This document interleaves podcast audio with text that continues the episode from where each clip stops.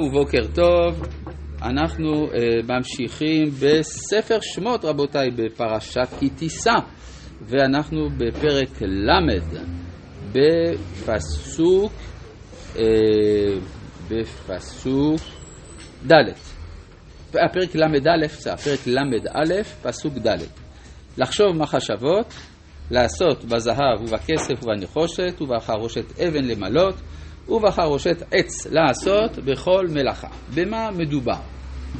מדובר במעלתו של בצלאל. אז התחלנו אתמול לראות את הנושא של הכישרון הייחודי שיש לבצלאל דרך האומנות.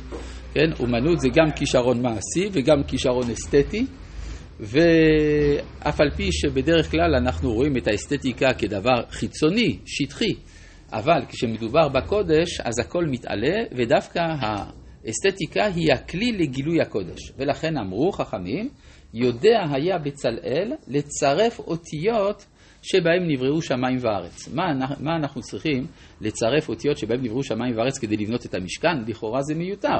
אלא אם כן אנחנו מבינים שהמשכן הוא כמין מיקרוקוסמוס, זה מין תמצית של כל ההוויה כולה, בצורה של אה, בניין, שלפי המבנה של הבניין הזה, שם אפשר לראות את כל ההוויה כולה. שאלה, איזה הוויה? האם ההוויה הפיזית, כוכבי הלכת וכדומה? גם מצאו למשל, למשל בין המפרשים, אנחנו רואים כאלה שהסבירו ששבעה קני המנורה זה כנגד שבעה כוכבי לכת, והלולה, והקרסים וה, והכפתורים זה כנגד, ה, אה, כנגד הכוכבים הקבועים, והכיור כנגד הים. זה כל זה נכון, אבל יש גם ההוויה במובן הרוחני גם של המילה כל העולמות כולם, מה שחכמי הקבלה מדברים עליו, כל זה כלול במשכן. ולכן אה, צריך בשביל לבנות את המשכן לא רק להיות עם כישרון מעשי, אלא צריך להבין מה מכוון בכל זה. ו... מה? מה? הגיל של בצלאל, אדרבה. אה, יש ביטוי בצרפתית שהערך אינו ממתין לשנים. כן? La valeur n'attend pas le nombre des années. אז זאת אומרת שכן, בצלאל היה כמעט ילד, כן? היה ילד, ואף על פי כן אנחנו רואים שהחוכמה, והמלא אותו רוח אלוהים.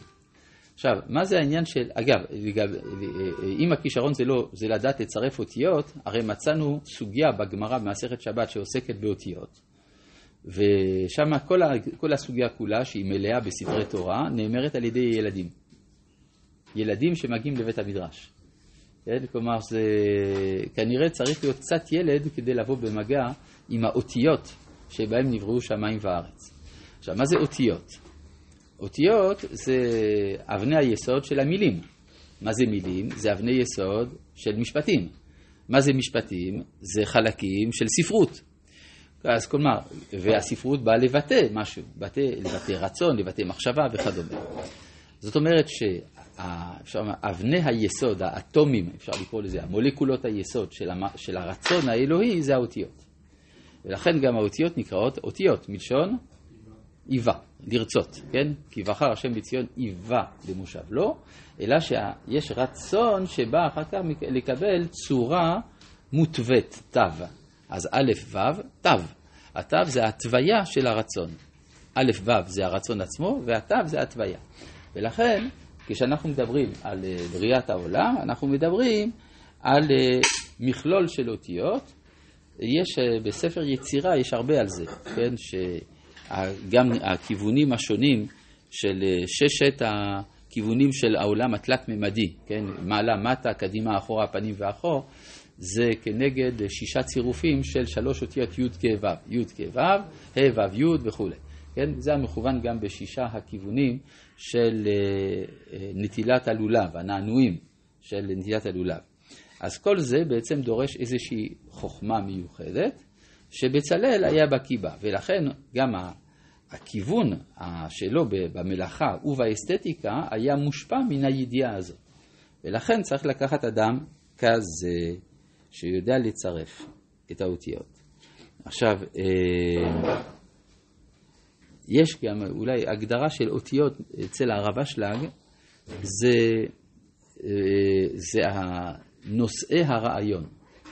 כלומר, למשל מישהו מדבר, אז אה, שומעים אותו, אבל אחר כך הוא, הוא הולך, אבל מה שהוא אמר כתוב.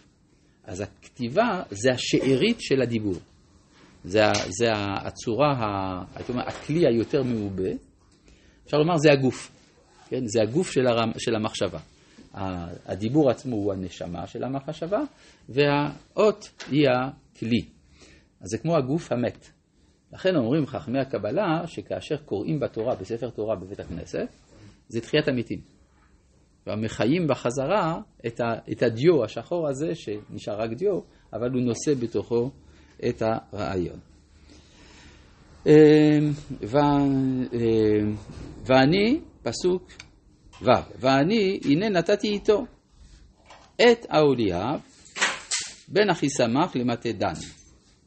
ובלב כה חכם לב נתתי חוכמה ועשו את כל אשר ציוויתיך. עכשיו, יש כאן הבחנה בין בצלאל, בין בצלאל לבין אהוליאב. אהוליאב, כאילו, הוא מצטרף לבצלאל, הוא לא שווה לו, אבל בלעדיו אי אפשר לעשות את כל המלאכה.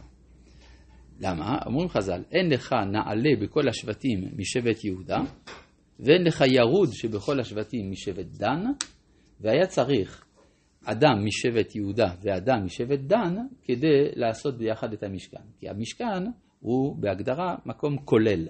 אז אם הוא כולל, הוא כולל הכל, הוא כולל את כל הקצוות של האומה. עכשיו, יש גם הבחנה מעניינת, בבצלאל כתוב שהוא עושה כל מלאכה. וכאשר מצרפים איתו את האוליאב, ועשו את כל אשר ציוויתיך. ודיברנו על כך שיש הבחנה בין מצווה בתור אה, התנדבות לבין המצווה בתור ציווי. כשהמצווה היא בתור ציווי, אז היא, אה, היא במדרגה פחותה יותר לכאורה, שאני צריך שיצוו עליי. כן? זה ההבדל בין פרשת תרומה, שהיא באה מאת כל איש אשר הלווינו ליבו, לבין פרשת תצווה. אז זה, אה, ואז לכן כתוב, כתוב בצירוף האוליאב בן אחי שמח ומתדן, ועשו את כל אשר ציוויתיך. מה זה כל אשר ציוויתיך?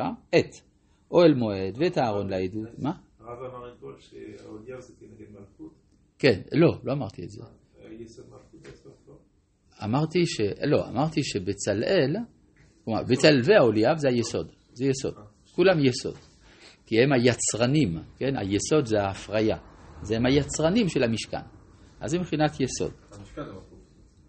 כן, כן, לא, לא, נראה שזה השבת, המלכות. זה עוד משהו, כן. את, עכשיו, מה הרשימה?